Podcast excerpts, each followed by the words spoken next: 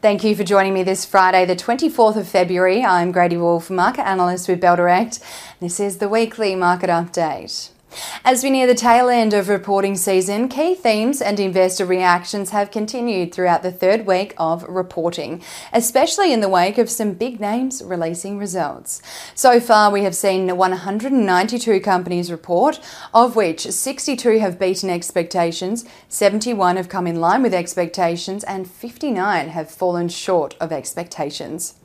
The investor reactions have again been centred around dividend adjustments, future outlooks, and the way companies have managed costs in the first half of FY23.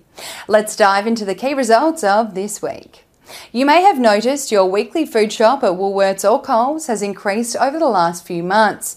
That is because both supermarket giants have ended their respective price freezes on over 200 trolley items that was imposed when interest rates began rising last year. This is a bad thing for our hip pockets, but a good thing for investors, as both companies offset rising costs by increasing the prices of their products. For the half, Woolworths operating cash flow rose 24%, Big W EBIT rose 437%, sales rose 4% to $33.17 billion, and NPAT was up 14% to $907 million. The supermarket giant also declared a near 18% rise in interim dividend to 46 cents per share. Coles reported NPAT up 17.1% to $643 million.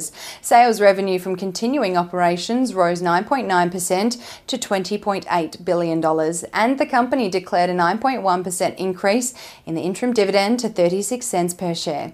It's safe to say both supermarket giants are faring pretty well in the current post pandemic environment. Big miners also released this week, and we are seeing an increasing focus on shifting out of coal and into greener operations as nations and investors around the world move to prioritise ESG. Santos, BHP, Whitehaven Coal are just some of the names moving toward clean, green energy and away from coal.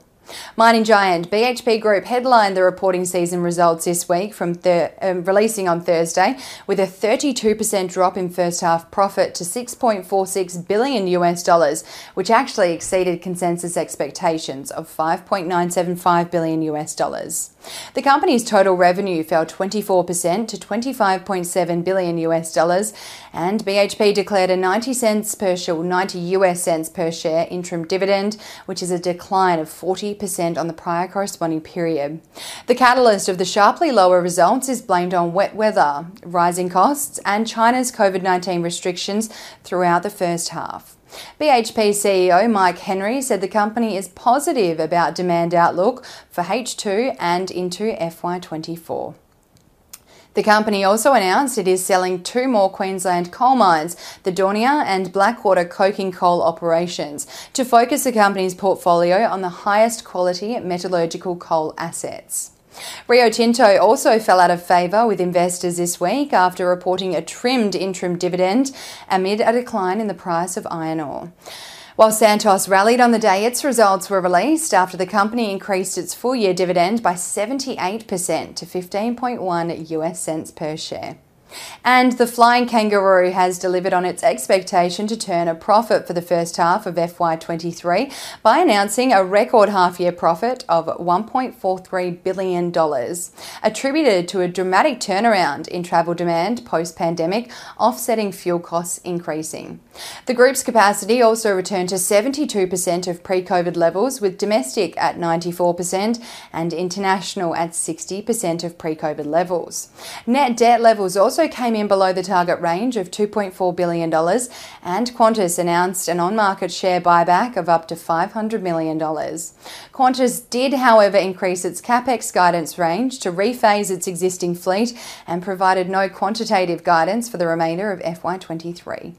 Locally, from Monday to Thursday, the ASX fell 0.84% amid a global market sell off on the back of the RBA and US Federal Reserve releasing cash rate meeting minutes, which both respectively shared outlooks on the need to continue raising interest rates over the coming months as inflation remains stubbornly high.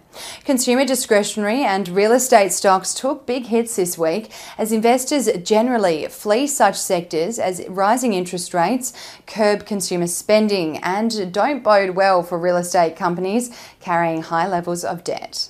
The winning stocks from Monday to Thursday were led by Eagers Automotive, jumping 16.18% on FY22 results, including a record dividend, while Ingham's added 15.33% and Origin Energy rallied 14.3% for the four days.